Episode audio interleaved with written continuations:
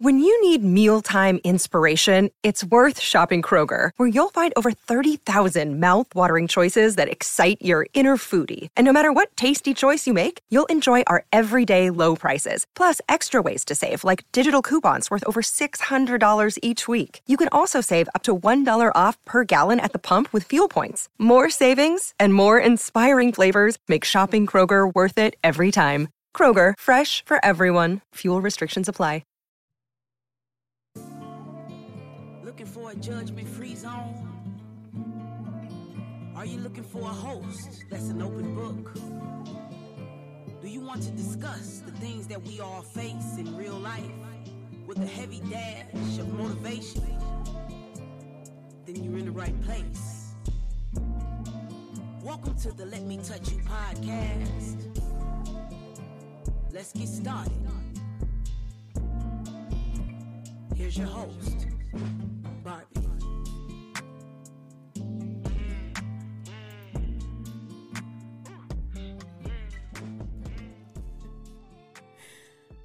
I'm laughing this time because my guest is doing the dance that I normally do. So today I have a special guest with me. Guest, introduce yourself.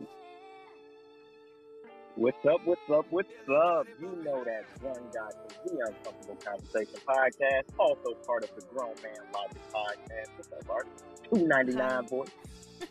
How you doing? I when I when I saw you dancing, I had to laugh because Styles is always looking at me when we record together. He's like, "Why are you doing that dance?" I don't know. That little part right there makes me want to dance. It's that. It, it do. It, it, it give a little bop to it. It's, you, you mm-hmm. gotta dance to that. Yes, you do. you hate it. Yeah, he's a hater. He don't got my moves. All right, so guys, today I'm joined by the wonderful Eric. So, oh, like he said, he is part of the GML crew, and his podcast is the Uncomfortable Conversations. I'll put that info on the description so you guys can make sure to follow them. So, Eric, the first thing that I want to do is ask you if you could pick three words to describe yourself, what would they be and why? Three words to describe myself. Okay. I'm going to say um, spontaneous. Um, loving and an asshole. Ma'am, all the, those three, Those three. all Those those three. three I'm- mix well together. A spontaneous, Because, loving you know, asshole. like- Like I have enough. Okay, for uh, the Let Me Touch You crew. That sounds real perverted, but uh, the Let Me Touch You crew. I am a Gemini, so I'm ba- I balance myself out. Like I'm very loving, you know, to those that I love, you know, and to those that I care about. Um, I am an asshole because sometimes I may come off as being rude, but I'm really being honest. And then I'm spontaneous because sometimes, you know, I I found myself uh, eating sharks, swimming with dolphins off of continuity. And, you know, like people say, hey, you want to jump on this live? All right. You want to record? All right. Like I do spontaneous things all the time. One- One time I I was bored and I built an entire bar in the backyard because I was bored. Really? Yeah, yeah, What yeah. state you live in? I had to. Get, I live in Ohio. Damn, wish you lived over here, a little closer. I'm like, you bored, Eric? I need some things built. no, but it, it's like it was uh, a. what? Bar would look good right there. Got up at the Home Depot, came back, didn't realize I needed some other stuff. Went back. I built the bar in one day. Wow. Yeah, it was. And I and I don't know how to. I just like maybe I can do this. this, this. I was about to say, so you're one of those handyman, so you just looked it up, YouTubed it, and went for it. No, didn't. e- I should have YouTubed it because like it wasn't as sturdy as I wanted it to be, but it was like it's good for the summer. It's good the summer, the rain. By the time it got ready, to- it, it was good the snow too. Yeah, like it lasted a year, but if I would have YouTubed, it, if I would have did my research and homework, I probably could have had a little bit more. But, you know, that's just me. Okay, so they go well. Those three words go well together. Okay, let my listeners know a little something about your platform and what do you discuss. Okay. Um, on the Uncomfortable Conversation podcast, we're having conversations that people don't want to have. Um, if you having issues with your family, you know, like, and you let shit slide all the time, you know, and then you wonder why your family still treating you like shit seven years later, that's because you never had that conversation. We, my co-host, uh, uh, Marcherie and Mr. 10K, those are my cousins. Like, we grew up together and, and, and we get into it, like online, offline, but it's all love and us building better people. Like right now, I think who am I beefing with? I'm beefing with my cousin here, but we beat and they know. They're like, yo, we beefing right now. Yeah. For real, why? Because you was on some shit, this, that, and the other. Oh, okay. We good now? You know, like we have those conversations, but also over there we talk about like conversations that a lot of people should be having, like conversations about about uh about love, conversations about toxic relationships, toxic uh, conversations about building uh, better, breaking generational curses, building uh, better kids. Um, why are we in the position that we're in? Like our toxicity, like everything is open over there. Everything. We don't we don't shy away from anything. Still, I get phone calls from my mama. Uh, she like, why not talk something? Uh, Yeah, it'd be like then I go off on her. once the family hears, you know, those convers like you said, those conversations that people don't want to have, they hear us having it, they're looking at us like, "Why are you talking about that? You're not supposed to be talking about these things." Like no, like you said, they have to be. business out there. Yeah, they have to be said. Things have to be said. If not, it's gonna be a never-ending cycle. We have to break They the really do. cycles, especially you know we don't want our kids going through the things we went through, and a lot of us think- go I- through the same thing with our family members, especially. I think that like what we grew up on, because we're around the family, part of what we grew up on, and what we bring our, you know, what we raise our kids on, like the values. Like we took some of the good, or we took the bad from the way we were raised, and we mixed it up and we put it into our children. And it's like, yo, Mhm. y'all, you know, we grew up on conversation with the kid the other day. Like, yeah, man, you know, I was a hood. You know, oh, oh, the hood. They, you know, the kids think the hood life is great. No, Yeah. No, that's that's why I got to the suburbs because you don't want that like traumatizing. You should have. I should have PTSD from growing up in the hood. Yeah. Like they didn't, they don't understand that, and it's like, like the beatings that I got. I don't give those to my children because why? We can have a conversation Mhm. you know, like I don't want you to be traumatized or think that every time, you know, anger means violence because violence has consequences. So let's talk about it. Let's have a conversation. Now, if we can't have a conversation, then we go to the next step. So, yeah, like that stuff I talk about all the time.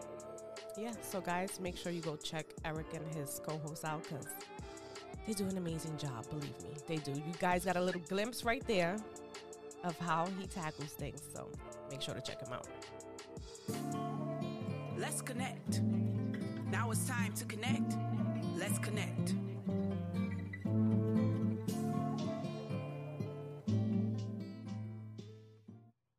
All right, so this week I have a special clip from a special someone. Once I play it, you're gonna know who it is. This is JR from West Virginia, Commonplace Podcast. Got a quick question for you. What is your favorite movie? And thank you for letting me be part of your clip. This is an amazing thing you're doing. Keep doing what you do. Yes, that's our boy JR. Thank you so much for submitting a clip. I appreciate it. So, Eric, you're the guest, so you get to answer first. Your favorite movie. Okay. My favorite movie that I will watch every time it comes on, Harry Potter. I will watch all.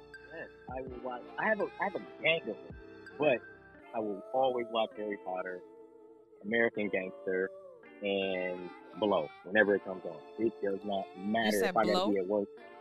Yeah, Oh, I like Blow. I don't. I don't. I, it doesn't matter if I gotta be at work. Like four hours. I'm going to watch that movie. All right, so Always. when it comes to your top three, I only like two American Gangster and obviously Blow.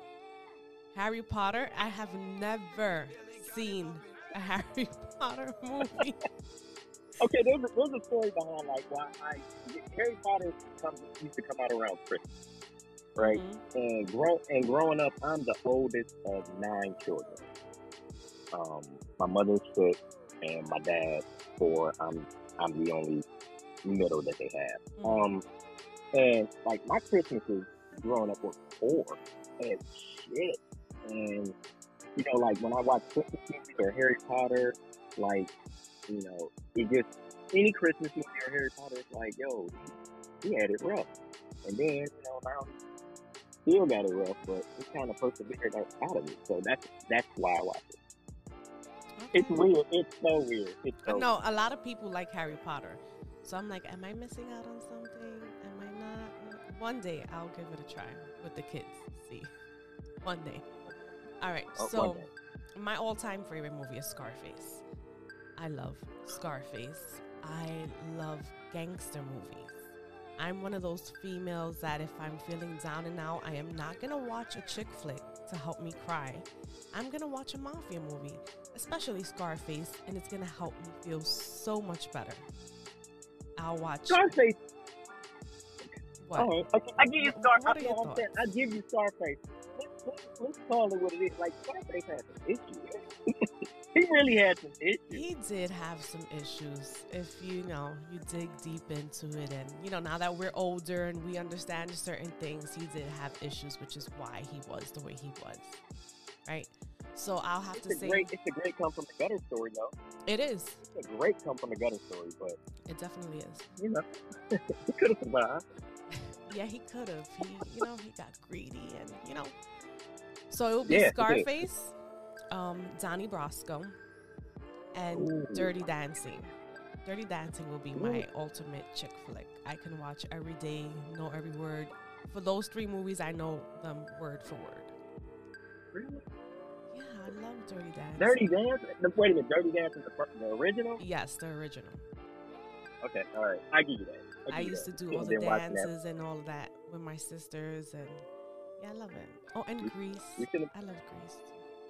That Glee- Glee- Grease, Grease.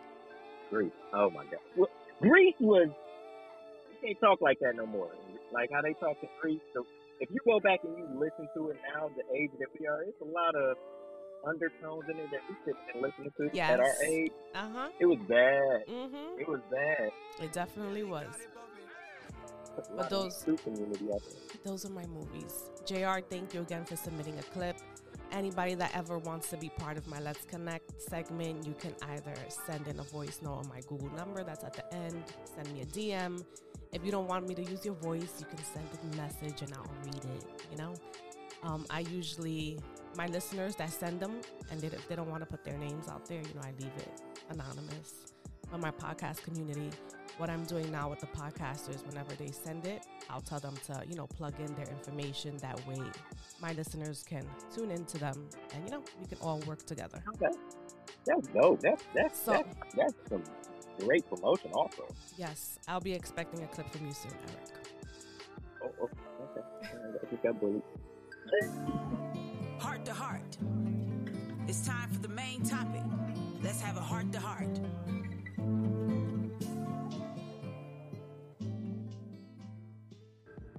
Okay, so for today's topic, it's going to be a little heavy, but it's an uncomfortable conversation that has to be had. So I had to pick the perfect guy for it. So I chose the one and only Eric for it. So today's conversation is going to be about teenage suicide. Um, you know, a lot of us are parents, and I do have, you know, some teenagers that listen as well. So whatever we discuss, you know, the, the advice can go both ways for parents and for the teens. We can give them both some advice, right? So, to start off the conversation, I'm going to read a suicide note that I came across online of a 15 year old girl that she left to her parents, well, to her mom. So, it goes as follows Dear mom, it's with a heavy heart that I write you this note, knowing the amount of pain it is going to cause you. Mom, I want you to know that I love you dearly and will ever, I'm guessing she meant to say forever, will forever love you. If I am given the opportunity to live again, I will still choose you as my mom, and our family will still be my birthplace. But unfortunately, I know there is not going to be any such opportunity. Mom, I did not want to do this, but I was compelled to. Circumstances beyond my control to take the plunge. I tried my best to pull through, but my best was not good enough. I battled alone for about 13 months now until my strength failed me. You and dad could not decipher what I was going through, and maybe I could not blame you for that. My one and only brother came very close to understanding what I was passing through, but it was too much for his young mind to comprehend. Mom, I know that you and dad loved me and did everything you could to prove that to me, but I was not feeling loved. You, provi- you provided for me more than I ever wanted, took me to places that most of my mates have not been heard, have not even heard of. Yet, despite all of this, my heart was longing for love. I needed someone who would love me for who I was. I needed someone who would reach the depth of my soul and feel the vacuum there. The material things you spoiled me with could not do that. And I was alone all the while, despite the fact that we laughed together and had just as a family. Then came the last straw that broke the camel's back. Your brother, Uncle Tony, who came to live with us, made me believe that he knew exactly what my soul was longing for companionship. He chose to stay with me when you and Dad were too busy to notice my loneliness. He tried to keep me company when I needed someone to talk to, but had only gadgets and teddy bears as my company. I was fooled to trust him, and he hacked into my foolishness, and he did it perfect, perfectly and deeply. Mom, your brother raped me and used me as a sex toy for three whole years. I expected you or dad to notice, but none of you did. When he left our house last year, I was shattered because I was grown to fill the void of your presence with his dirty deeds. I couldn't complain because I was afraid to lose him. But when he eventually left for Canada, the magnitude of the emptiness in me became too heavy for me to carry. I struggled to forget those experiences, but I could not. My grades dropped in school, and you and dad quickly arranged for a home lesson teacher. Mom, that singular act, instead of helping me, fueled what is about to happen to me in a few minutes from now. The home lesson teacher you brought so much reminded me of Uncle Tony, and on several occasions, I felt like grabbing him and making him fill the gap that Tony's absence created in me. Mom, I had to do this because I was lonely. Did you ever imagine what I was doing in my room all the time I stayed there alone? Couldn't you, for once, have gone out of your way to just spend some time with me so that we could talk? There are many things I would have liked to tell you, but I didn't want to add to your pain, so let those other torments be buried with this undignified body of mine. Please make sure that my brother David doesn't get to the point where I am now. Also, tell your friends and colleagues who have children to find out what is happening with their beloved kids before it gets too late. Many of the things parents do in the name of showing love are not what we, the younger ones, need. I would have gone long hours before you will get to read this note. But one cheering thing is that David is still there with you. Transfer the love you had for me to him. My bank details and passwords to my phone and laptops are on a piece of paper I dropped in the drawer of your dressing table. I miss you and it pains to empty the content of this bottle in my hand into my mouth, I, but I am constrained to do so. Tell Dad and David that I love them. Tell our pastor that I will miss him and his sermons and long prayers. Tell my friends not to envy me. Goodbye, Mom. Crazy and deep, right? What are your thoughts on that letter? Um, there's a lot of pain, un, unseen pain in that letter, and embarrassment. Um, you know, not feeling strong enough. You, you know, the embarrassment to be, you know, sexually assaulted and raped by a family member.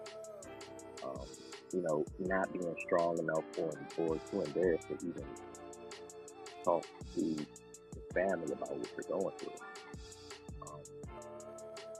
it's a lot.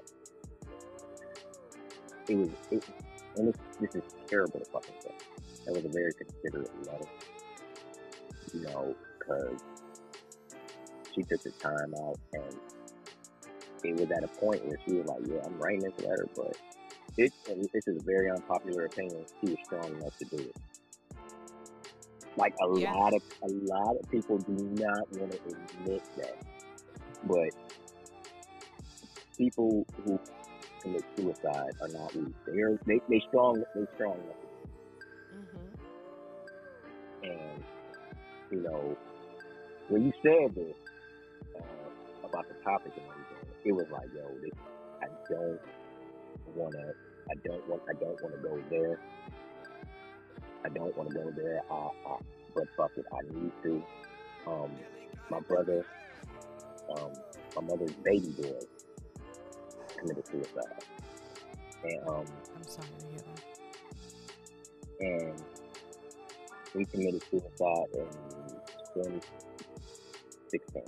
So he just turned 25. Um, you know, but like all of the all of the signs were there that he was not happy with life.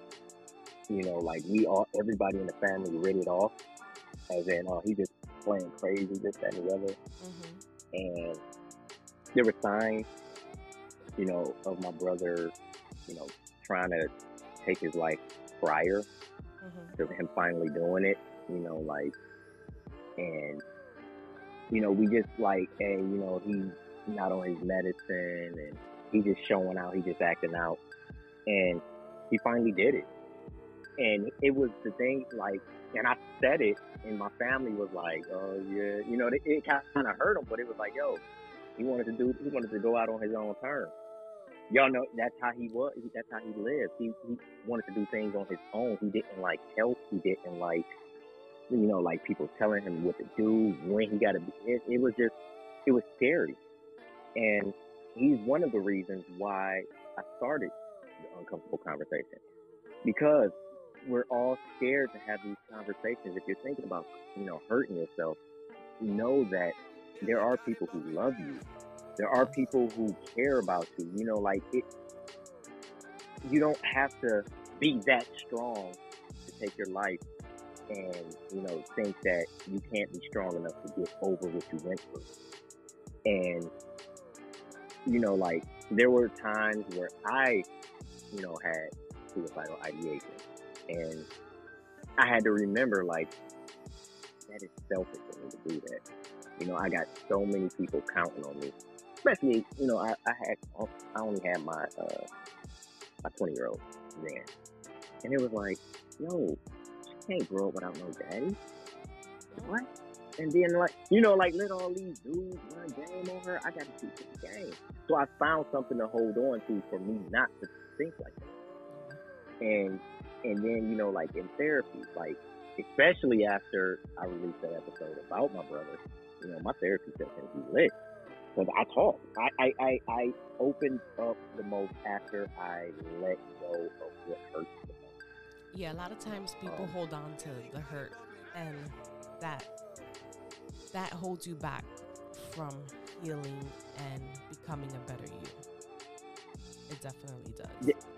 There, there, there's this um there's this group called survivors of suicide the people pretty much the people who are affected by someone else's suicide and i've been trying to um get a chapter closer to cleveland or we're not you know in memory of my brother but it's like they talk about um what happened you know like don't carry that guilt it's not your fault Mhm. what they did, you know, like, and, and this is where I learned about it. You know, they had the strength to do it. They weren't weak, and it's not your. There's nothing you could have did that would have changed their mind. And when I heard when I heard that, it was like, yeah, it sounds good for you to say it, but that's not how I felt. Like we all we all take guilt on. Oh, I could have did this better. Oh, I could have. I could have drove them here. I could have, I could have, you know, pay, helped them pay their bills here. Uh, Yeah, like, like, like what if I would have did this? Yeah. Make it now now you're you're giving yourself guilt like you you you're you're self guilting like you you're you're just making guilt for yourself you're making it like everybody swears that they can do something better no listen, it's very unpopular to hear this, and y'all can cancel me for saying it, but there is nothing you can do if somebody decides to go through. There's nothing you can do. There's nothing you could have did better. Oh, like, unless that person wants the help. That person wants you to help them. They want your listening here. Like, uncomfortable conversation. You can come over there and you can talk. I, I listen to everybody. I don't blare out names from people who I have conversations with because that ain't my story to tell. Mm-hmm. I, you know, if, if, you if you've ever listened to the show, I said, "Oh yeah, I had a conversation with a girl," yeah, or I had a conversation with this one guy. I ne- I never say names unless I'm a part of that story. Mm-hmm. So you know, like people who are who are thinking of committing suicide, teenagers. Look, y'all have life is rough. It does have its great moments, and it it's a lot more than what you're going through right now. Because what you're going through right now, you can make it through, and you'll be better on the other side of it. Yeah, to once, persevere from it. And once you learn how to cope with things now at this age, once you get older, those coping mechanisms that you've learned now, it'll help you later on. Okay, so when you yeah, when you say that you don't feel there's anything that someone could have done, I I would have, you know, my opinion, I would have to disagree with that. I I always feel that there's always something that could have been done. And even like once and then once you do everything you feel you could have done and it still happens, then it's different. But at least you try to help that person, right? So let's say, for mm-hmm. example, with teenage suicide, us as parents, do you think that sometimes we get too wrapped up in our daily lives with work, household chores, and things that, you know, we have to do? We just kind of, don't want to use the word ignore, but it, it's kind of the truth. We kind of ignore the kids, we don't give them the full attention they need. Let's say, for example, I'm gonna use my routine in the mornings. I have alarms set you know, for the time I have to get up, by the time each child has to be up, each child has to be dressed, this one has to be out the door. So sometimes you get so caught up in doing everything you have to do throughout the day. Like, of course, I'll have little conversations with them in the mornings, but am I really paying attention to those conversations or I'm just having those conversations just to have them? Am I giving that conversation its full attention that it deserves? No, because sometimes I'm having conversations with the kids, and I can honestly say, I'll ask them something, they'll respond, they'll respond whatever it is, and I'm like, oh, okay. And sometimes they catch me and they're like, Mom, did you hear what I said? I'd be like, Yeah. They'd be like, All right, then repeat it. And I can't. I just give them an automatic response so they can feel that I'm paying attention, but I'm paying attention to the breakfast or I'm paying attention to feeding the dog before I walk out the house. So certain things like okay. that, you know, I feel as parents, we get so wrapped up in every in our everyday life. Of course, whatever everything we do, work, is for them. But sometimes we have I, to slow down. I agree with you. I agree with you on that, right? And and I'll say it like this, and and I explain it. Mm-hmm. We are some we are some shitty ass great parents. I like agree. we get we get so wrapped up in our shit, right? and we're trying to be we're trying to be better than our parents, right? But at the same time, at the price of us being great, we like like how you say the automatic response to the kids, mm-hmm. right? When us shitty ass parents, we're great. Now, don't get it twisted. We're great. We're just shitty with we're shitty with uh, balance. We we you know like if you were to hey boy let's do this, mommy. You know like but you're great at you're great at being at work on time, making sure the dog fed, making sure the kids fed, making sure they have school, making sure they get fed, making sure they get their appointments, making sure this that yada yada yada yada.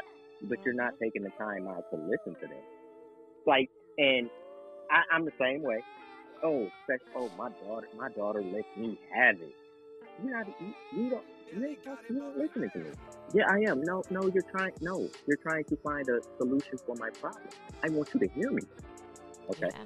And then she, boom, she, she, and when she did that, she was like, yeah, you, you were there, you, you were there financially and this, anything I asked for, but I don't want that all the time. I felt like shit.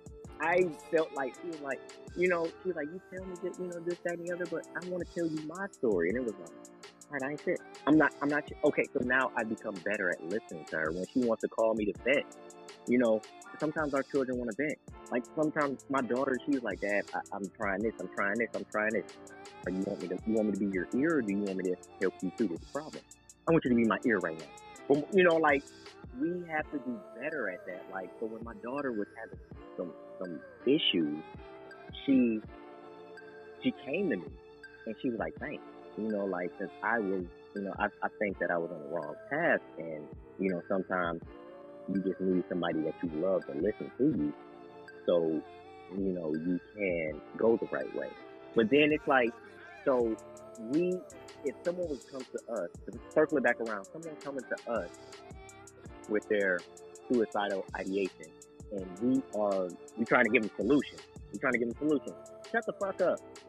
You know, like they come to you, shut up. Listen. Yes. Listen to what their needs are. Like, okay, now you're that ear for them. Okay, well look, we can go through this together. You know, look, hey, you you you don't feel that you let's go to I'll go to counseling with you. Like certain things that there are that we can do. But like you said, at the end of that of trying, if they still decide to do it, it's like, yeah, I, I gave it my all. I gave it my all, but you know, they had their mind made up. Yeah, at least you can walk away Yeah. knowing that you tried your best.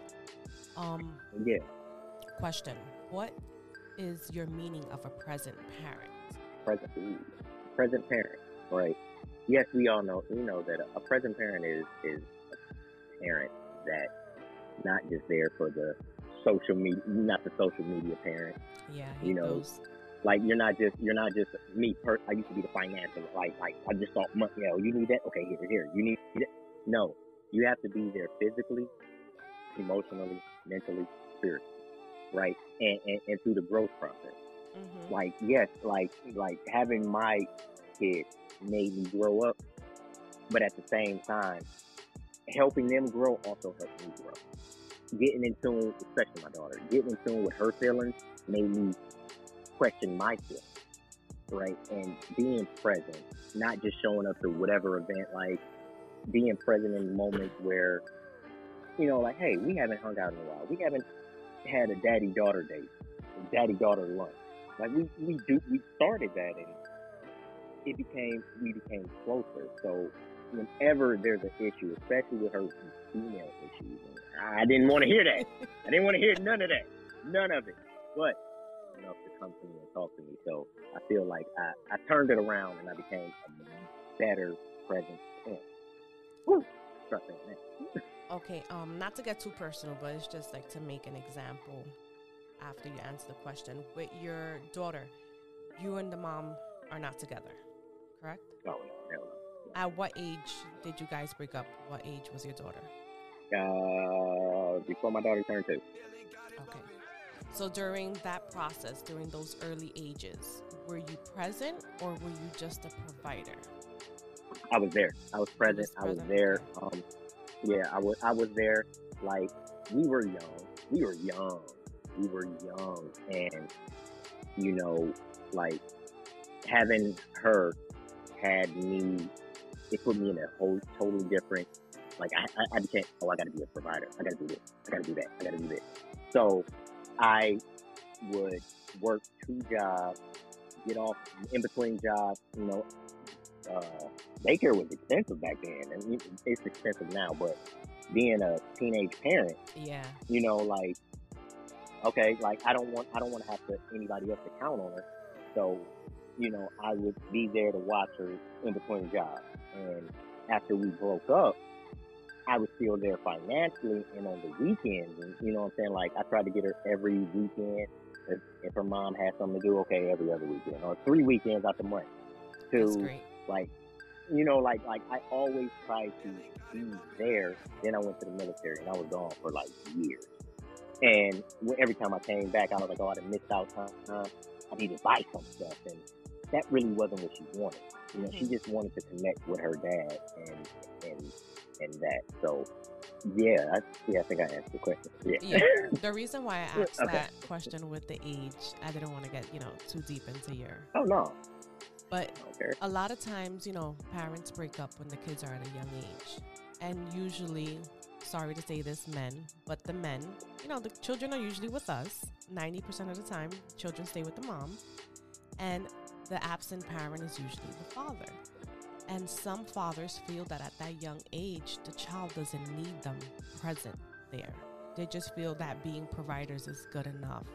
Seeing that child every now and again is okay because they're young, they're not going to remember those things. This is false, completely false. I had my first son at an early age too. I was 19 when I had my first son. And I remember when his dad and I broke up, I used to like try like to force him to come around. You know, we were young, so we would constantly break up and make up, break up and make up. So there was like one phase when my son was less than one. I was like, you know, he's not gonna know you, your scent, your voice, and this and that. He's like, all he does is eat, sleep, and shit. Like I'm not missing out on anything. And I used to hate when he used to say that. Because especially when it's your first child, like you want to be present for everything, right? But as time went by, he still had that mentality that he's still young, he's not going to remember these things. And now that my son is 17, they don't have the bond that they should have because throughout those young years that he missed, that he felt didn't matter, those are the years that mattered the most because those children get used to growing up without having you there. So now when you do try to become a present parent, they're looking at you like, what are you doing? Like, nah, this doesn't feel right. I'm used to my mom or my dad, whoever is the parent that they're living with, and they're looking at you like you crazy, right? And also mm-hmm. another thing that us parents have to remember too during the breakups is that every child is different. I have four kids, they're all different. My oldest is very antisocial. He likes what he likes. He doesn't like people in his space that much. My 13 year old, he's more of an outgoing person, right? The twins are extra out there. They love any and everybody. Um, but you know, with the boys, their dad always compares them, and he says that it's easier with him for for him to deal with my 13 year old because they have more things in common. It's easier for him to talk with him which I think is sucks and is stupid because just because you have more things in common with one child doesn't mean you neglect the other child. You know, you have to find things that you do have in common. If you don't, like I research anime. My oldest loves anime. You see me looking up anime this, anime that. I'm like, Jamal, you know, show me what new anime show you into. And even if I have zero interest in it, I will lay there in bed and watch it with him. As I'm watching, I'm asking questions and things like that. But those are examples of being a present parent. Kids need that. They need to see that you actually are interested in things that they're interested in, that you care enough to know what their favorite color is, their favorite characters is, you know, their favorite food, their likes, their dislikes being a present parent is doing all of that. You can be there financially for your kid. They're not gonna give two fucks. You you know it's it's it's like okay, like you're right about you know like a lot of times the absent parent is a man, right? Mm-hmm. Um, and if you know like with my children's mother, I told them like, yo, look, we had this kid. Um, fuck you. You know, it's about the kid first. And they were like, what do you mean? I was like, no, I go hard for my kids. You know, like women, I love y'all. Y'all can be replaced. Y'all can be replaced. You know, like like you know, relationships. Yeah, relationships don't always work. Y'all can be replaced. Oh, when it comes to relationships. Okay, yeah. Yeah, yeah. Like if, if we, if, for example, if you and I are in a relationship and we have a kid, fuck you. You come second. Yeah. You, okay, you, I agree. You I come agree. 2nd uh-huh. Okay, you know what I'm saying? So, so, but so then when if women a lot of women, I'm not saying all women, a lot of women to see that in a guy and they will weaponize the child. Like, oh, you love, you gonna put this child before me? Excuse my language. Yes, bitch, mm-hmm. I am. Mm-hmm. Right? Because because that child depends on us. You can go out and get married to another guy. I can go get married to a woman. Whatever. We still have to provide. Our responsibility is to provide for that child. Now, if you want to hurt me, and there's a lot of there's a lot of guys who don't speak up enough about women who weaponize children because we're always played as a bad guy. Oh, he's not there. No, you, I, he's not there because the only way for him to be there is to be with your toxic ass. Don't nobody want that. So now you put this child through turmoil, and now this child grows up all up in the head, and ah, oh god, it's it's so frustrating because it's like um, men take a lot of crap, and we we we are the victims and the villains in a lot of people's stories. But that story is one sided, and it's the story so deep and so many layers and so many chapters in. People don't even care about the guy's story anymore. Mm-hmm. Oh my god! Why What- am I over here? what happens- Sexy Podcast this week? No. What happens is the only when females do that, the ones that they're hurting are the children. They need to realize that. They are. yeah. They are like yeah, you yeah, you hurting the man. You hurting the man, but you're hurting your child Yeah. because now your child wants to know, well, how come my daddy don't come around? Now you didn't because you you're you, a lot of women are too ashamed or or you know they to admit it that you know like oh yeah I pushed your daddy your daddy didn't want to be with me so he can't be around you. No, no, motherfucker, that's not how that works. Mhm. Like Yep. I, I am I am the dad I am the dad like I am the dad the type of dad like if if my child's mother was like hey take him for the school year no I- I'm, without a doubt which I don't care how many hours I'm working I'll say this is my this is my responsibility. He is my respons she's my responsibility. Come on let's go. Your mama needs your mama needs some time? Let's go. Listen, but I, I don't even get an go. hour break. But th- you, there are a lot. There are a lot of guys, like women, ladies. If you listen, to ask your, ask your, your child's father, your husband, like, hey, yo, take the kid for a weekend. I do. I don't want to do. I don't want to be a mom for a weekend. Take the kid. I do, and I You'd be get it. surprised how many guys will actually take their kids. Yeah, I, I'm not that lucky, I guess. I don't even get a few hours. I, you know what's crazy? that I ask for only a few hours. I'd be like, you know, can you take them for two or three hours just so I can just lay down, watch TV, no interruptions, use the bathroom, no interruptions. I don't even get that. Right, but it is what it is. You know, I'm a mom of four. It's been 17 years. I've been with my kids 24/7 from the oldest to my youngest, the twins that are six. So I'm already used to it. So I can't. I'm not Ah, gonna sit here and complain if there's no solution to it. It is what it is, right? But like you were saying, a lot of women use these, you know, use their kids against their men. And I, my opinion, I feel that when they do this, and the child grows up, you know, wondering why dad doesn't come around, why dad doesn't love me, that leads to the mental health issues within the kids. Man, it does.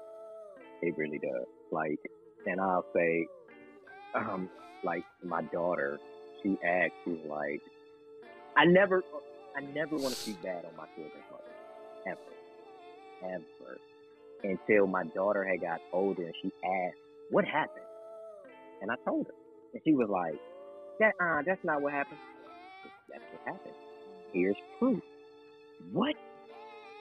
You, you know, like like it came out like everything that actually happened, and they had that conversation. So it was it was pretty awkward conversation for them. But it's like I, I will be I will always be hundred percent upfront with my children, and it's like, look, this is the role I play, and this is the bad shit that Dad did, and this is what else I Dad did, this is what else that Dad did. But here's the proof that I tried to do this, and it was shut down. It was weaponized, and I don't mean like you know like I waited till my daughter was an adult before we had this conversation, but it was one of those eye-opening conversations. And why is it like that? Why was it like? And we had we, we recently had this conversation again. Like why why be like that? Why do that to somebody? I mean, you want to hurt somebody's feelings, take something away from them that they love. Yeah, I You know, remember- try to try to keep try to keep uh, what they love the most away. Mhm. Yep. When um the boy's dad and I broke up, my oldest was four, and at four, I remember him blaming me. He was like, "Oh, it's your fault." Um, that you know, because we broke, we were living together. We broke up. We, I moved out. I moved back with my mom. So he started, you know, being depressed at four, right? And he would constantly cry and blame me that it was my fault for always arguing with daddy. But he didn't know why I was arguing with daddy. Still to this day, he's 17 and he doesn't know. Now, when he gets older, if he ever wants to know, I will tell him. But I'm not, like you said, I'm not going to sit here and tell him things. But now that he's older, I'm sure he's noticed things as the years have gone by. don't talk anything negative to your kids about you know the absent parent About the the years yeah, exactly. they're gonna notice exactly what it is.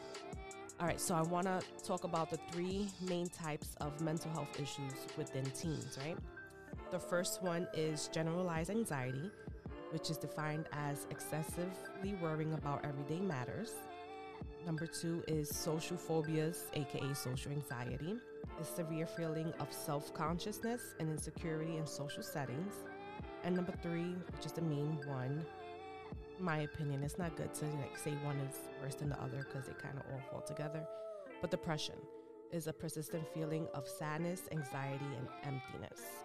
So when it comes to generalized symptoms for all of these things, parents, some things that you could look out for are changes in the grades, like the 15 year old teen said in her letter. Her grades started to drop. Her parents just got her a tutor without trying to dig deep and see what was going on little signs that as parents we just think, oh, you know, probably the subject is hard or they're having a hard time. Sit down, talk to your kids, ask them is there something going on that your grades are dropping. Yeah, you never even know if their grades are dropping in school because they're being bullied in school or something. You just never really know. It doesn't hurt to sit down and ask your kids questions. Another thing to look out for is changes in their sleep pattern, energy level, appetite, motivation, and concentration with things they do. Any other generalized symptoms you want to add there that you've noticed when it came to? I think you hit the big three. Like that, that social anxiety, that that wanting to be accepted. What was the first? You said the first one. the first one was generalized anxiety, like just regular generalizing. anxiety. Yeah. just regular. Okay, so like, so the generalized anxiety is, is just being. That's just everybody has that, right? Everybody. Yeah. We all we all have anxiety for that, right? But then you get those other two, right? So you're not being socially accepted. You know, your grades are dropping, and then you can't really make friends, or you know, your friends. You, you don't. You think that people don't like you. Yes, you think people are other- then judging that- you. Exactly. Then you then you throw in, and it doesn't help that we have social media is like so used right now. Snapchat, uh, uh, uh, it- IG. I don't really think kids use Instagram, but I mean Facebook. But you know, like you got you're being judged. Oh, I ain't get that many TikTok. I ain't get that many likes. I ain't get that many views. So now, now you you we giving children access to be judged by people they don't fucking know. Yes. Now that leads to depression. Like yo, Mhm. it you already have anxiety. We all have anxiety. Now you just add, oh, I'm not being accepted. I'm not being liked. This didn't get that many views. This didn't get that many comments. This that da da da. da. Oh, now I'm depressed. Like we setting our kids up for fucking failure, especially if you're not involved in their life they every day. Mm-hmm. I have this thing. I have this thing that like at dinner time. How was your day? Every every fucking day. How was your day? When I'm eating, how was your day? What happened? This that, and the other. Anything you want to talk about? Daily, daily. Do you allow the phones? So- during dinner? Take no, hell no, hell. Yeah. Ain't no phones, no phones, no iPads, no tablets. Stay the fuck off. TikTok. Don't even have a fucking phone in the kitchen. Mm-hmm. sit at sit at or the dining room table. Sit down. Let's eat together. Like we need to. I think we need to bring that back because if you don't know what the fuck is going on with your like with your child, and then you're finding out, oh, now they report card came in and their grades are bad. Well, shit, their grades didn't just get bad. Yeah. There was it was a problem. Like if when you're more involved in your children's lives, now that now that I'd rather my kid be mad that I'm in their life Mm-hmm. asking about what the fuck's going on. Oh, you like that little boy? Oh, oh, you, you like that Yeah. little girl? My kids say I'm annoying that I ask so many questions, and they call me weird. They'd be like, "You be asking the weirdest questions." Like, "Cause I want to So? know." Ain't nothing So? wrong. I had to make sure my I had to make sure my son call my son. I'm like, hey man, you watching your penis right? We'll do it, Dad. Come on now, man. No, are you you are you lifting your penis and, and watching your scrotum? You doing all of that? Yeah, man, yeah, man, man. No, no, I need to know this. I need Yes. to make sure that you ain't out here making me look bad because you ain't watching the dog. And th- this is weird. This is weird. I don't give a fuck. I'm your daddy. I like your ass. I didn't. Yes. Everything you got, I got. Uh-huh. Yo, listen, Art, I don't care if I'm. I don't care if I make my kids. You know, if I give my kids that type of anxiety, I'm okay with that. Yeah. My dad's gonna check on me. My my dad's gonna check on me. My dad crazy like that. He he wants to know what I got going on. Mhm. Really? Like a lot of and then when when when especially my daughter when her friends hear that like and your dad talk like that. Yeah, that's my dad's my best friend. When she said that, that was the best compliment I fucking ever had Yeah. as an adult. Uh-huh. As an adult, like. Oh my God! People, people, check on your kids. Get in their lives. Like, just have a a moment where y'all just eat something that y'all just y'all just do together. Like you said, you and your oldest, y'all do the anime. Yeah. That's some, that's a y'all thing. That's Mhm. a y'all thing. That, like, And it you annoys don't him. how. It annoys the shit out of him when I walk in his Yeah. room and I want to watch anime. He was like, "Oh, I'm doing something." I'm like, "All right. So when you're done doing what you're doing, let me know and I'll come back." And he won't come get me, but you'll see me an hour later. okay, I'm ready to watch some anime. Made some popcorn. He'd be like, "You're so annoying." Okay, I love you too. I don't care how annoying I am. anime. We're gonna watch anime. You're gonna tell me about this. He'd be like, "Don't be asking me 21 questions." I'd be like, "But I don't know. I want to know." And whenever he sees me asking his younger brother questions, because my 13 year old has like a little girlfriend, and I'll ask 21 questions, and he's like, "You're weird. Why are you asking these questions?" Because I need to know. I already had the sex talk with them years. I started like about three years ago, right? 17, 13. I started three years ago. And they were looking at me like, why are you doing this? I grabbed a banana, showed them how to put on a condom. Oh my God, this is so embarrassing. Started showing them pictures of this and that. And they were embarrassed. They kept telling me I was weird, but I don't care. We're going to have these conversations because you want to know what? My parents didn't have these conversations with me. I learned about sex in school. Back then, you know, we had sex ed. I don't think they do that anymore. I don't think so. yeah, I learned in school and from my friends. I don't want them to do that. and that's why we were young. That's why we were young parents too, because we learned. We didn't have these conversations. We learned from. We learned how awesome sex was from our friends and from school. How good it felt. Oh shit! Really? I want to try that. I still remember the day Yeah. I lost my virginity, okay? I was like, this is what everybody's talking about. I lost my virginity, didn't have sex again until another two years until I was ready. Because I was just, I wanted to see what was the hype. I was like, and I was just there like, what? No, no, no, I'm okay. I'm good. I'm good. I can wait. This is not, this is not what it's cracked up to be. And I tell the boys that story all the time. I'm like, you know, I was the only girl in high school with all my friends being a senior, and they were talking about, you know, sex this, sex that. I hadn't even kissed my boyfriend yet. I had all I did was tap kiss. I hadn't even made out with him yet. And then it finally came, and I was just like, no. And I share that story with them so they can see, you know, just because your friends experience certain things, it doesn't even have to be sex. It can be alcohol, it can be drugs, and they can tell you, oh, this feels amazing, that feels amazing. Just because it feels amazing to them doesn't mean it's going to feel amazing to you. Wait That's for your fact. time.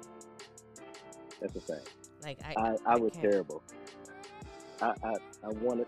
To. Okay, this is. I think I lost my virginity at six or seven. What? Years old. Yeah, I was. You sure you didn't mean to say Yeah, 16, you- 17? No? No, no. I tell you what I said.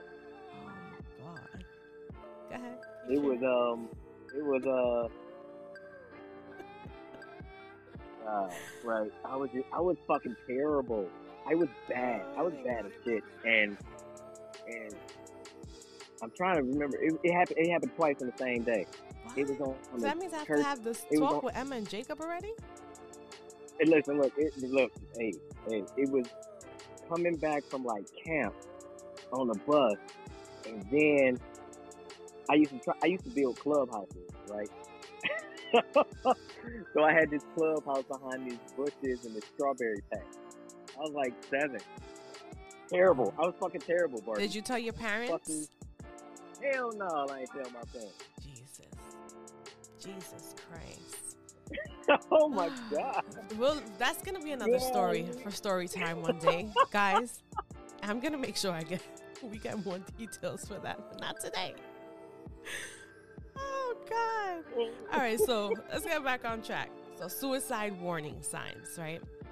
I don't mean to go back to this to- to this topic, but if you don't mind, when it came to your brother, you said that the signs were there. What signs do you feel were there that you saw, or that any family member saw, but didn't, you know, think anything of it really? My brother, he, you know, he he, he tried. Okay, I, I I'll say this. It's, it's you know, like I'm I'm not speaking ill on him. Um, you know, he tried. He, he tried to. He jumped in front of a train, uh, like a, a you know the, the what's the little you know like like the, y'all got what y'all got there the L the six you know the train Yeah, right regular like train, the train thing. yeah. subway Mm-hmm. yeah well here and in California a lot of our trains are above ground Okay. and he, he he was in San Diego, and he said that someone pushed him. You know, we contact, you know, mother contacted uh the tra- uh public transportation, and they were like, "Ain't no. They had video. They was like, nobody pushed him." You know, he tried, messed his leg up, messed his arm up, messed his back up. You know, um, he tried jumping out of a window. He used to play with guns, but he was scared of them and stuff like that. Um, he he he, try, he he had been trying since he was like thirteen, Okay. right? And I guess I you know like and he just like man you hey man you, you need to hey man you need some attention. Why you doing this for attention? Blah blah blah. We were we were terrible at it, right? And it was like the entire time he was saying I need help. Somebody help me. This and the um. I personally used to say it's terrible for me to say it like I'm like man look you need to. I used to try to tell him like, hey man, you need to either go to school or work. You know what I'm saying? You, so you can have something for yourself. You'll be proud of yourself. You'll feel better about yourself. That was not the case. That was not what he. I mean, that is not what he wanted or anything like that. And I kept trying to pressure my lifestyle of working and making your own money and building something for yourself. I kept trying to push that on him. He wasn't ready for the, he wasn't ready for that journey yet. You know, uh, everybody else, you know, go back to school, do something, blah, blah, blah. you know, like everybody tried to give him their version of how he could be successful. And the entire time he was like, mentally, he wasn't, he wasn't hearing anything you were fucking saying. And those are some of the signs. Like, my mom, we tried to put him in, um, my mother sent him to like a, a, a hospital and they gave him medication. He was like, I don't want it. You know, he was denying the medication. He broke out. He climbed down the side of the building. They called him. It was just a lot of stuff that he was doing that just wasn't normal. And we just saw like, oh, he's a baby boy. He wants attention. Mm-hmm. And we didn't look at the pattern. You know, we really wasn't talking about it. We just like how it annoyed us, how what he did, what he did to me, or what he did to my sister, or what he did to my brother. But, but you know, like we all just had, but we never everything together. Like, yo, we need to get him some help. Yeah, okay, one one example. He rode a bike from Cleveland, Ohio, to Pennsylvania Oh wow. on the highway. On the highway. They Yeah. found, yeah, yeah, yeah. So it's like certain things that you would do. Like, man, what, you do that for? I don't know. You know, like he was kind of embarrassed about it, but he was asking for help, and he just ignored the shit out. And It was that's just pattern. It was a that's one of the signs that I was gonna talk about is um different things they do. That we look at it as them seeking for attention, but it's kind of their way of crying out for help because they don't know how to It was. ask for help. it was exactly it was. So that's why us as it- parents, we have to look at these little things. Sometimes, you know, especially with teenagers, we're think we're thinking they're going through a phase where they're trying to find themselves or they're acting out just because they're teenagers. I don't think anyone just acts out to act out. Even younger kids, if they're acting out, it's for a reason. Either they want attention, something is wrong, like something is going on. For example, um, my young the twins, I have twins, boy girl the boy he suffers from ADHD and ODD. So in the beginning, you know, I would notice that he was always hyper. He would go through phases where he would, when I tell you act out, act out, get extremely violent. It, w- it was just something out of my control, nothing I was ever used to. So what I started to do was, I'm a Google freak. I Google everything. I started to research things, and I started reading. Of course, I told his doctor, and of course, some doctors say, you know, they're kids, you know, they're hyper. Just let them burn out their energy. I kept reading and doing research, and I started noticing that the things that I was, his symptoms were associated with ADHD and ODD. So I brought it up to his doctor. He got evaluated, and that's exactly what it was. So I educated myself, number one. And then number mm. two, you know, I wasn't in denial. A lot of parents are in denial. They don't want their child to be classified as something, you know? They don't want their child to be labeled. Once he got evaluated and it came up that he had ADHD and ODD, the first thing was medication. I was like, no, I don't want that to be the first thing we do. We're going to do therapy. And you guys, I need you to help me to understand and cope and how to deal with his phases and everything that he's going through because it was a lot for me. And I'm not one of those parents that like to hit my children, but he would get me to that point because I would not know what to do, especially when like he would hit his sister, hit the dog. Like he was going through phases like that where he was, you know, being violent. And it's like, you know, punishing him wasn't working. So it was a lot for me. So it came to the point where I had to start the medication, but I only agreed to medication that I was able to give him when I felt he needed it. I didn't want any medication where men, yeah. yes, where he had to be on it and if I wanted to stop it, he had to get weaned off of it. No. So, you know, that's what we are on now. And then when it came for school, um, you know, I was like, I want an IEP. He needs the help in school as well because in school he was acting out. And I still remember the counselor in school when he called me. So the counselor was like, You sure you want to do this? You sure you want to create an IEP for your son that's going to follow him the rest of his life? He's going to be labeled, da da da. I was like, Yeah, I'm sure. I said, Because I'd rather have him be labeled as, you know, for whatever condition he has instead of being labeled as a problem child. I said he's going to be looked at as a kid that has no control, that, you know, his parents don't care. I was like, I need the school system to know that I care. I understand what he's going through. And the same way he has the help at home, he needs it in school. So, you know, a lot of times Yo, it's when we I'm do sorry, look for the. you off. Go ahead. No, no, no, because it's something you said. Like, it's something that. A lot of parents are in denial, hmm and you like when you said that, you was like, I didn't, I wasn't in denial. I wanted to give him the help that he needed. And then even the counselor tried to, oh, you know, you sure about this? Yes. I want what's best for my child. What, what's going to help him be successful? A lot of parents are not. A lot of parents will be like, "Oh, kid, something wrong with me, or something wrong with that man." And look at no, like you know, things ha- things happen, and don't be in denial. Just get your baby the help you need. I'm sorry, I didn't want to cut you off, but when you said that, like I would I know a lot of women who are in denial, Yes. or men who are in denial, and they don't want to get their child the help that they need. Now, instead of getting them the help that they need, now they child out here in juvie. And You know what I'm saying? Or, or on their way to jail, just acting out because they never got the help needed. But you paid attention to the signs. You educated yourself. Mhm. You got him the help that he needs, and it became a better situation. And you asked for help.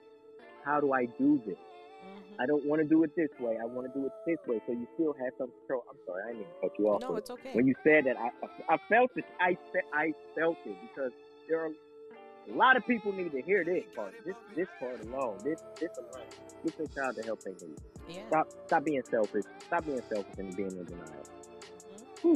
Stop ignoring stop ignoring the signs basically. And you know how hard it was for him to do homeschool?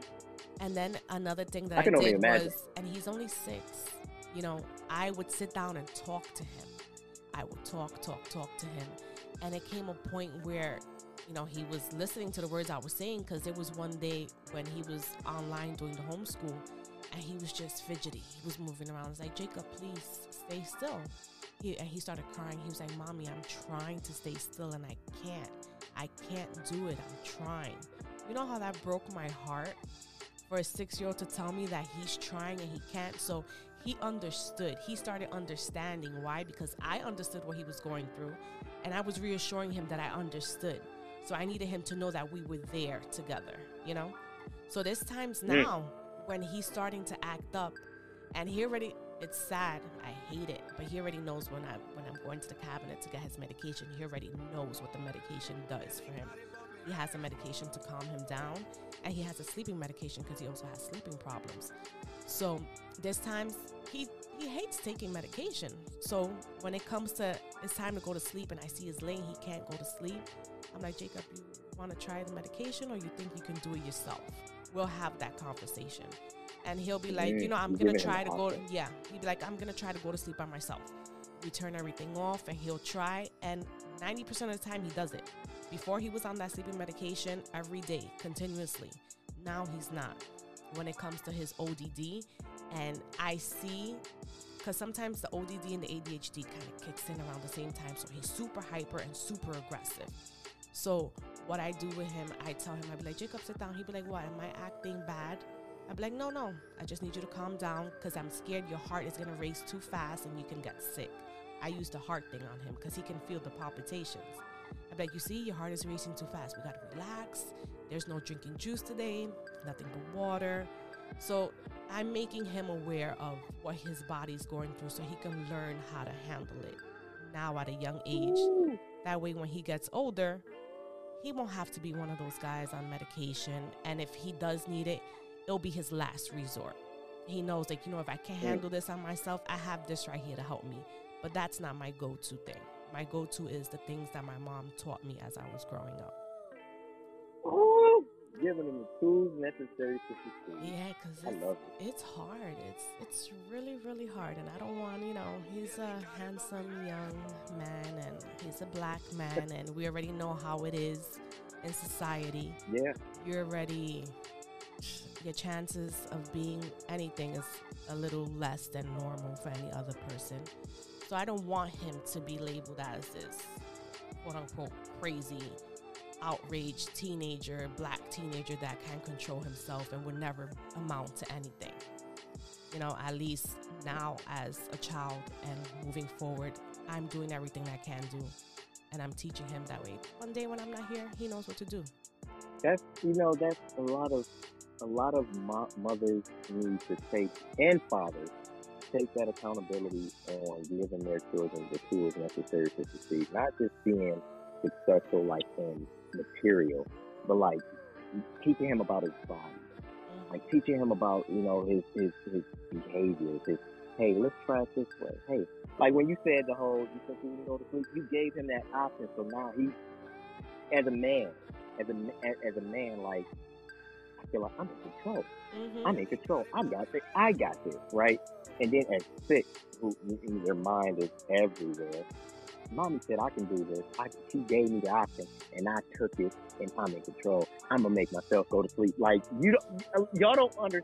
I mean, like y'all hear this, and y'all don't understand what it does to a man to know that he's in control of his, of him, of himself at six years old about how what happens to his body. That boy, yeah, that boy gonna be all right. That boy gonna be all right. Yeah, he- he's, a, he's, a, he's a smart boy too. My little baby. He's, he says he's my father. How the other day, sidebar, we're gonna get back on track. I'm sorry. But the other day, there was a flood downstairs, right? So my super calls me. He's like, Could you do me a favor? Could you turn on your shower? Because I want to see what line the water's coming from. So I have the super on speaker, and he hears a man's voice. He was like, Who's that? I was like, It's the super. He was like, Why does the super have your number? Why are you guys on the phone together? I was like, because there's a leak downstairs and he wants to know. That's another thing. A lot of people tell me that I shouldn't, um, if my kids ask me questions, I shouldn't answer them. I treat them the way I want to be treated. So, you know, even though they're six, if they're asking me a question because they're unsure of something and I can answer it, I'm going to answer it. So I was like, you know, there's a leak downstairs. He wants to know whatever, whatever. And he looked at me. He was like, oh, okay. He wanted to make sure that it was a regular conversation, not a romantical conversation. Then after that, he was like, you know, since your daddy's not here, because my dad passed away a few years ago, he was like, I'm your new daddy. He said, I'm going to take care of you. I was like, okay, thank you. Oh, so he's gonna he's gonna know how to he's gonna know how to lead, ladies. I'm raising a man that's gonna know how to lead and not be afraid to lead. All right, so All right. back to suicide warning signs and um, you know our teenagers. So mood swings, dramatic mood swing swings would be one of them. Um, reckless behavior or risky activities, meaning doing things that they wouldn't normally do without thinking thinking they're just doing shit just to do it, not caring about the consequences. Withdrawal from family and friends, expressing that they have no reason to live or don't see any purpose in life and feel hopeless. That's a huge red flag right there. Another one would be alcohol and drug intake. Like I said earlier, you know, sometimes they'll look for things to kind of ease the pain and eventually that doesn't work anymore and they lead to other things. And rage, out of control anger, and giving away prized possessions. I've heard of this before. You know, of teenagers giving away things that mean a lot to them, like, you know, giving it to their siblings and, oh, here, I don't want this anymore. I'm not going to need this anymore. You can have this. It could be the simplest thing. That could be a huge red flag. Even yeah, when you know it's that's so true. No, I'm Yeah. saying that that that is true. That Mhm. that is real true. When people know that their time is almost up, they start giving away things. hmm Yeah. Even with older people, that's what I was about to say. It's like they be knowing, and they're like, "Oh, here you can have this, this chain, and you know, just in case one day I'm not here anymore, you have this, and little things like that." Parents, we need to listen to everything that they say. Pay attention to everything they do, because a lot of times they're asking for help, not verbally, but with the actions that you know they're taking and when they do we have to look for help you know there's always someone out there to talk to. Therapy is always an option. Um, my oldest i remember one time he was his attitude was crazy. And everybody was like you know it's the teenage thing. Yes i understand teenage go teenagers go through their little hormonal phases or whatever. There was one day i took his cell phone away. He's like oh i hate you. I'm gonna kill myself. That's exactly what he said. You know what i did? You're gonna kill yourself? 911 yes um my son just said he's gonna kill himself. Ems came cops came. Took him to get evaluated. I do not play. Say it once that's all it takes. I'm not gonna give you a chance to say it again. We went and while we in the ems he's like why did you do this? I was like why did you say that? I said that thought shouldn't even be in your head. You should never get that upset where you should where you feel that killing yourself is the solution we get to the hospital the ems worker pulls me to the side. Again somebody and working in these fields trying to you know keep us parents from doing what we have to do. Ems worker tells me you sure you want to do this to your son? He's like you know this is going to stay on his record right? I said yeah i'm sure. I said i need him to understand that killing himself is not an option when he's angry. I said, so if he said it joking, he's gonna know not to joke around like this with me again. And if he's really feeling that way, I need him to get help. So when he got evaluated, thank God, you know, he was fine. He was just upset that I took away his phone. But the same thing that I told the EMS worker, the psychiatrist told him, it's not something you play with. And you should be grateful that you have a mother that took that seriously. Ooh-wee. Yo, look. if we as parents start doing that, oh man, like taking it that serious, you know, because kids, kids, uh, teenagers, oh my God, you took away my phone, you took away my iPad, I can't watch TV, uh, oh, no Xbox, over. PlayStation. Oh, the world. If, oh, if if if you think about taking your life over something simple like that, that can be re- that that seems like that can be replaced. Yes. You right. You're right. You should never get that angry or upset to even joke. Uh, oh my God, I'm gonna kill. I'm gonna, I'm gonna kill myself. Like, motherfucker, don't joke about that Mm-hmm. at all. Like my, you know, my my older, she tried it before. I was like, don't joke about that. Mm-hmm. And then she had, and then she had remembered that her uncle had had like recently, and she was like, "Oh, dad, I'm sorry." Dad, I'm sorry. And I'm like, "Yeah, don't joke about that." Like, Yeah. You, you know, because we all know someone who did who has that. Yes. And, yeah, you don't joke about that. hmm And then me working in the medical field in the ER for so many years, I see it. I've seen it happen Yeah. with you know adults, teenagers, and even small kids as well. It happens. And then when he said it, he said it in front of his younger sibling. So what are they gonna do? They're sponges. They're gonna repeat it. They were gonna, gonna try to repeat it. So when we came home that night, usually, you know, they keep them for observation for over 24 hours. Luckily, it was a hospital I was working at at that time. So they understood what was going on and they trusted me enough to, you know, bring him home because they knew I was Mhm. educated enough on the things because I used to work in the psych ward at that time. So when we come home, you know, I had to talk with all four of them. And I explained to them because they were crying because they saw the cops and they saw EMS. They were crying. And I explained to them exactly why I did what I did. No matter, and Mm. you know, this happened like three years ago. And even the twins, they were young. I'm sure they understood something from it because those words have not been repeated in this house ever since that time. It's not Damn. something you play They, with. they knew the cops was there. They yeah, knew they the like, cops cops, there. whatever he said. I ain't saying ever. Don't want mommy to call the cops on me. And I'm sure, you know, some parents would be like, oh, how you call the cops on your own kids? Like, you have to be here to help your kids. You can't sugarcoat anything. You can't, you know, just turn the blind eye. You have to do, as a parent, you have to do what you have to do to help your kids. Because if you don't do it, no one Yeah. else is. They're going to go looking in the streets for somebody to pay attention to them, give them some sort of attention. And usually, the attention they get in the streets is not the attention they need. You'll be lucky if they At all. find a mentor in the streets that's going to actually fulfill the needs that you're not fulfilling at home. So, whatever it is that you have to do, do it. Now, there's a lot of times. I'm gonna try that. What? I'm gonna try that. The whole, oh my god, you took my phone. Oh my god, I'm gonna kill myself. Oh, oh, you are? I'm gonna call. I'm gonna call the cops. I'm gonna call. 'em. Put a call. No, I'm gonna you know honestly, do it. You know i'm hoping those words don't come out. But if it does yeah so they can see it's not a game. Kids Oh, like yeah. to test oh, us. Oh, yeah. they live testing us. So okay n- now i'm gonna test you. Let's see how how real you are about this situation. While you know he was evaluated while he was waiting to for his turn to be evaluated he was in a room with a whole bunch of suicidal teenage kids teenage kids that had different mental health illnesses so he was a witness of and then you know when you go to a psych ward they take your clothes away you're in Shoelaces. ho- yes, Yep. they, you're in a hospital robe and those hospital pants. Like he had, they had to strip search him. They did all of that, so he had to experience that, and all of that showed him that it's not a game. He was around kids cursing and fighting. There were like two fights within the couple of hours that he was there, so it's not a game.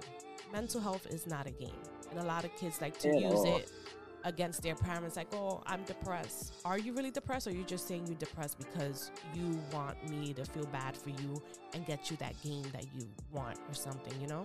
So kids need to know that it's not a game. It's okay to suffer from mental health issues. It's okay to seek help but it's not okay to use it against your parents just to get what you want At all. and At you, all. and you see they that Get, they, they, they, they getting smart. They're getting very manipulative, and they, and they're definitely using it. Oh my God, you guys just don't listen to me. Yes, I do. What are you talking about? I've heard this, this, this, this, this, this, this, this, this. Okay, but that's not what I meant. That's what you're saying. mm-hmm. But you like your, your kids hate when you listen to them. They hate when you listen, and then when they're on there, and then when they're just talking about rambling on about nothing and nonsense, you never listen to me. What? You don't get out of my face. yeah Oh my God, no! But like, uh, yeah, kids are definitely weapons. Kids, parents. If we were, I guess, if we were more involved and more attentive, we would start seeing how our children are weaponizing mental health towards us. How you Yeah. said you're depressed because you didn't get that game, or are you upset? Well, I'm upset because I really want the game. That's a want. What you need, you know, you need the necessities: food, water, shelter, you know, clothing. You, those are needs. What you want is not priority. I need to make sure that you're fed. I need to make sure that you're uh, good in health. I need to make sure that you know you get the proper sleep you need. Now, all of the extra stuff, we can have a conversation about that. But yeah, parents, please be attentive to your children's yeah needs, not their wants. Yes. Educate yourself and educate them as well. Because a lot of times, exactly. yeah, they think that depression, just because they're angry, oh, that means I'm suffering from depression. Sit down.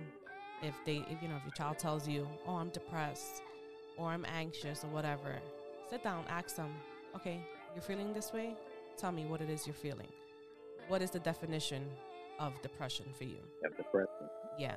And then you hear them out and see what they say. Because, you know, they use these words freely because they hear it on songs and, you know, see it on social media, whatever it is. And they're using it thinking they're using it the right way and they're not.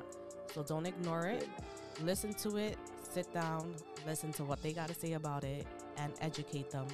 And if it is, and always remind them that if they are feeling these ways, these things, and feeling depressed, it's okay to talk about it. It's okay to get help help is always around. Okay, so one last thing, right? You know, there's always those people that don't want the help. What would be your advice for the parents dealing with a teen that doesn't want to get help? For the for the ones who don't want the help, need the help the most. Yes. Um, again, knowing, like, just personally, knowing that I don't want no help, I don't need no help. I needed the most fucking help. Mm-hmm. I, you know, you, you know, I grew up scarred and, and battle wounds, and I don't need no help. I don't need no help. Fella, especially guys, you know, we need to take down that shield of pride and, and, and be vulnerable for a moment. Be vulnerable with your children.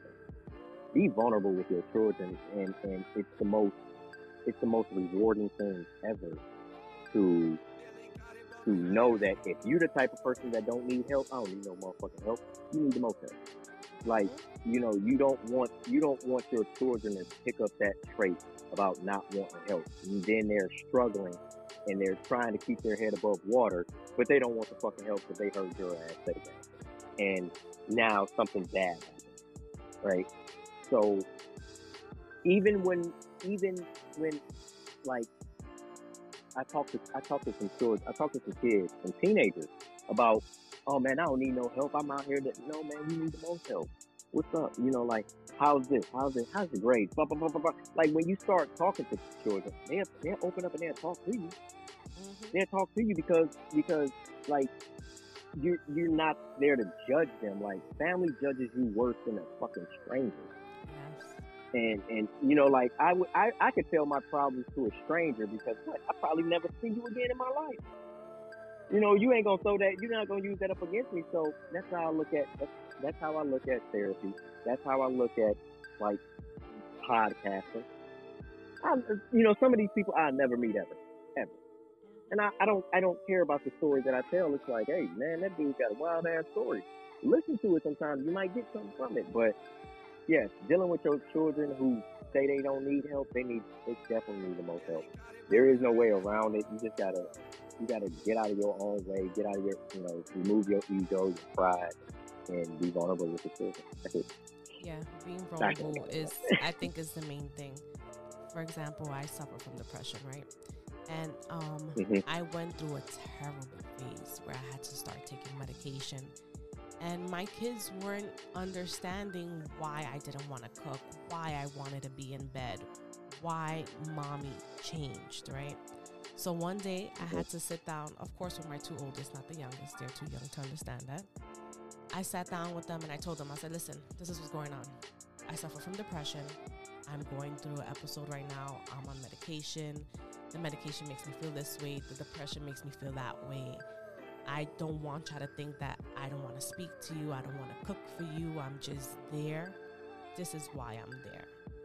And they started crying. Mm. And as I explained everything to them, it helped them understand. They thought that I was just angry at the world or I don't know what else they thought, but they just thought that I, at that moment, they told me, oh, we just thought that you didn't really care. And I was like, this is why I was feeling this way. And they understood it. let me ask you let me ask you a question like you know when you suffer from depression as a parent and you know you are the the the sole the, the provider of the household the everybody comes to you with their problems like and you said you know you said you, you, you were having an episode did you feel like did you feel like that that um that you weren't yourself i mean like was it harder to tell your children that you weren't yourself No, it wasn't harder. I think I, it made me feel better after I told them. Because in the beginning, they kept looking at me like, like they were upset, like they were disappointed that I wasn't doing the things I normally did. And I didn't want them to think if it, that it was because, you know, my boys are teenagers. I, I didn't want them to think I was probably going through something with a guy or something.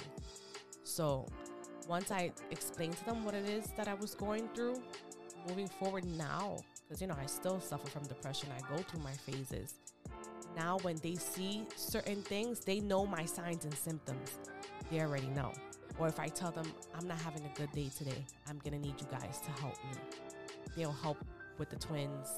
They'll understand that, you know, I'm not in the mood to do certain things. Where before it was like, what you mean you're not cooking? You haven't cooked in two or three days. Like Chinese food, pizza, we're tired of that. So now when I'm like, guys, I don't, I'm not feeling good. I'm not having a good day. They already know. So it made it made it a whole lot easier for me once I opened up to them. So All right, parents, okay, if you're I can, going I can through, understand. yeah, I can understand that. it, it makes it a whole lot easier. Dare to be touched? Here's the quote of the day.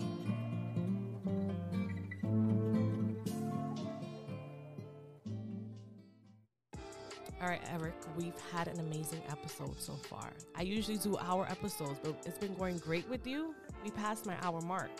So, guys, if you're still listening, I'm sure you are because we've just been speaking about Ember greatness and giving you guys the best advice and knowledge that we can. So, to close out, I usually, you know, give a quote and a little last piece of advice. So, for today's quote, it can go for both parents and teens if you're listening. Mental health is not a destination, but a process. It's about how you drive, not where you're going. So, you know, don't let mental, just because you're suffering from mental health, don't let, don't think that that's the end of the road for you. The way you navigate it, the way you educate yourself and work through it is what's going to help you get to where you need to be. Parents, the main three things that I would advise you to do is number one, encourage your kids that you know, encourage them, remind them that it's okay to, if they're suffering from mental health illness, it, encourage them to look for help, tell them that it's okay to, you know, feel vulnerable at the moment and seek help. Number two is communicate. Communicate with them that you're there for them and that whatever it is that they need, that you're gonna be involved with them every step of the way, which leads to the support. Number three is support. Support your kids from day one don't be in denial and you know do whatever you have to do for your kids to be there and help them be a better them don't let mental health mental health is illness and tongue twisted don't let their mental health illness you know feel like the end of the road for them always remind them that there's more to look forward to eric Um, first, thank you for having me on your show, buddy. of course thank you for Um, I appreciate it. You know, I, I ain't mean to take you over your hour mark, but you know, we, we just we talking. Um, my quote that I'm going to leave is, um, parents, you know, pay attention to your children. Um, listen to your children. Um, talk to your children. Get to know your children. Don't just be a parent. Parent, be be active. Be present. Um, if you're not present, get present. Remember that they are humans and they're not machines, they're not soldiers that just follow all orders. They have emotions, they have thought processes. They, they're learning who they are. Be active, be present, help them, help guide them through this journey of life so they don't have the mental health issues or they know how to navigate through the mental health issues. That's all I got.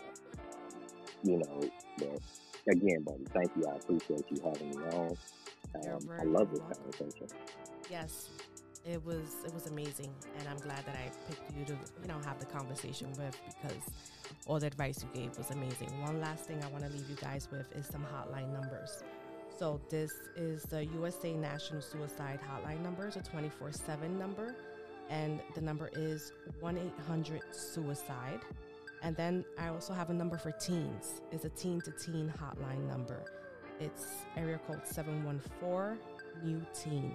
And they're open from 5 to 9 p.m. I'm going to put both numbers on the description so you guys can have them there if needed.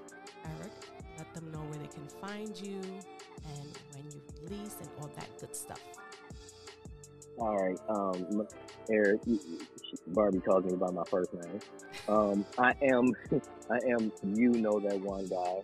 Uh, that's U K N O that the number one guy on Instagram and Twitter. Uh, follow me at the Uncomfortable Conversation Podcast, or wherever you listen to your podcast at. Um, Twitter, TU Convo. Uh, also, catch me Mondays and Thursdays on Grown Man Logic Podcast. That's on Instagram, Grown Man Logic Podcast. There's a pod. I don't be knowing this stuff. I'll put it. I, Don't I, I need to write it down. I got you. I need to be writing it down. But um, I'm out here in these streets. I'm out here in these podcasting streets. That's it. Yeah. That's all. Thank you. He's amazing. Make sure you go follow him. You guys already know. You can catch me Fridays on Friday Night Lives with my homeboy Styles, with my favorite Leo, the pain in the butt. You could catch us every Friday night, 9:30 p.m. Eastern Standard Time on our NYC Home Teams Pods page. Make sure you go following that on IG. And once again, guys, thank you for tuning in. Welcome to all my new listeners. Welcome back to all my old listeners and continuous listeners and all that good stuff. I love you guys. Hope we gave you some great insight. If there's any other information you guys feel you need, you can reach out to either or. We'll be here to help. Yeah. So until next time, guys, mm-hmm. stay safe and stay blessed. Please subscribe, rate, and follow Barbie on IG at let underscore me underscore touch underscore you. Facebook at Let Me Touch You Podcast. Twitter at Let Me Touch You 3. And on YouTube at Let Me Touch You Podcast. Want to be featured on Let's Connect? Simply call 929 359 3229 to leave Barbie a message. Your message will be on an upcoming episode. Thank you for the continued support. See you next week. Stay safe, stay blessed.